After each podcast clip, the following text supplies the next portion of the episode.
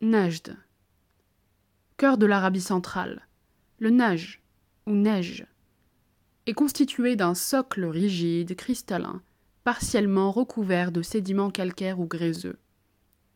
Ceux-ci forment des plateaux doucement inclinés vers l'est et qui se terminent à l'ouest par des escarpements dominant des plaines sableuses, allongées, plus ou moins continues, qui relient les deux grands déserts sableux d'Arabie.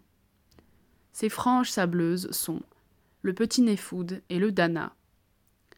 Les conditions climatiques ne sont pas trop défavorables.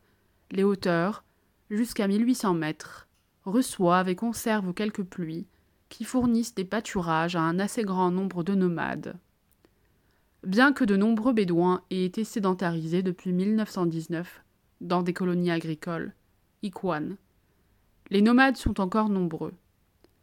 Les précipitations alimentent aussi un grand nombre de sources, donnant naissance à de nombreuses oasis. Le neige est le berceau du wahhabisme, mouvement puritain de l'islam qui permit aux Saoudites d'unifier l'Arabie sous leur direction.